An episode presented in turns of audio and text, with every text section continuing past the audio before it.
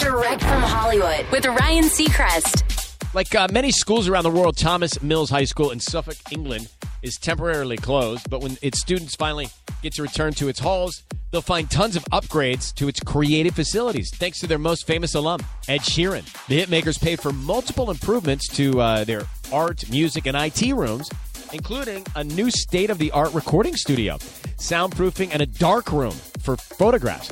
He's uh, also purchased new computers, cameras, and key equipment, and the school says they're incredibly thankful to have a former student who understands the value of art education. So Ed's generosity it does not end there. He's also taking care of the employees of his London pub during quarantine, paying their full salaries while the bar's been closed. That's direct from Hollywood.